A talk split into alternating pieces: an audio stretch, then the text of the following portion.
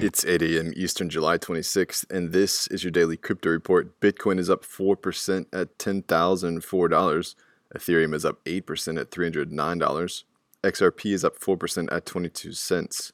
Those leaders by market cap. Top gainers in the last 24 hours Elrond up 19% and Travala.com up 15%.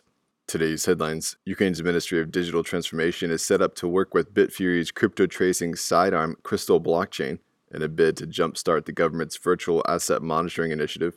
Ukrainian officials will use the company's software to trace the origins of suspicious crypto transactions. Finance Ministry officials said they'll also trace all crypto transactions over $1,200 following an international anti money laundering guideline and a law that passed in Ukraine last year. In a press statement, the ministry said the main goal of our cooperation is the rapid formation and legalization of the virtual asset market in Ukraine.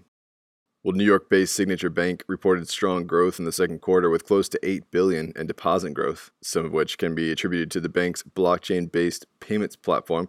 Up to 1 billion of their growth comes from the banking of digital asset companies. Signet, the bank's blockchain payments platform, contributed about 20% of the deposit growth from the so-called digital contribution.